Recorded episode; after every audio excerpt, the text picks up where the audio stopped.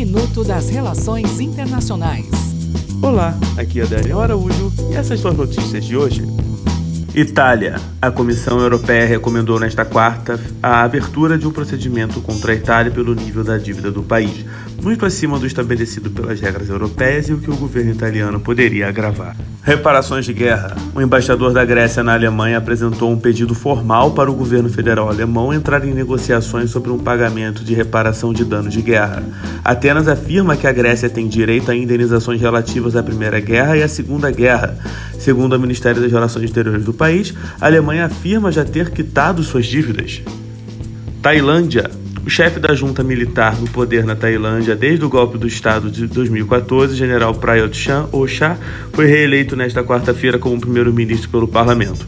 O general superou os 375 votos necessários para a reeleição durante a votação parlamentar, superando seu rival, que lidera uma coalizão que se opõe ao regime. Até o próximo minuto. Enquanto isso, aproveite mais conteúdo no portal seire.news.